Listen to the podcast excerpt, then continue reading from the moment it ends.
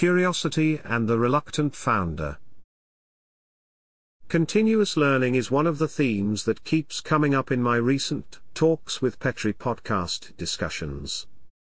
Probably, it's my selection bias, but still, it's interesting that the common nominator seems to be curiosity. People mention it themselves, so it is an important theme to them.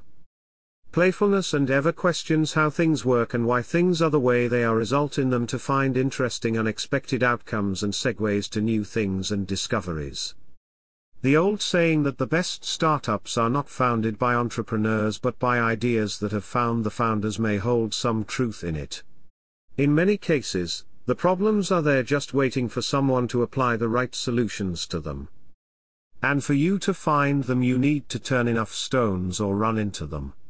This rarely happens if you're sitting at home on your sofa and thinking about things. You increase the chances by doing something that interests you. Often, the motivation comes from frustration. You start to do something and realize that it's hard or difficult to do something.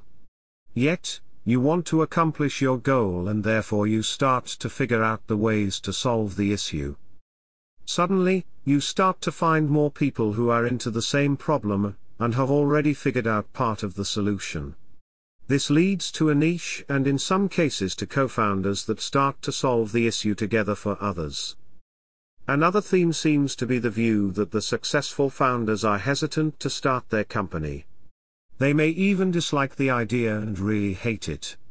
It's the necessary evil for accomplishing the desired outcome.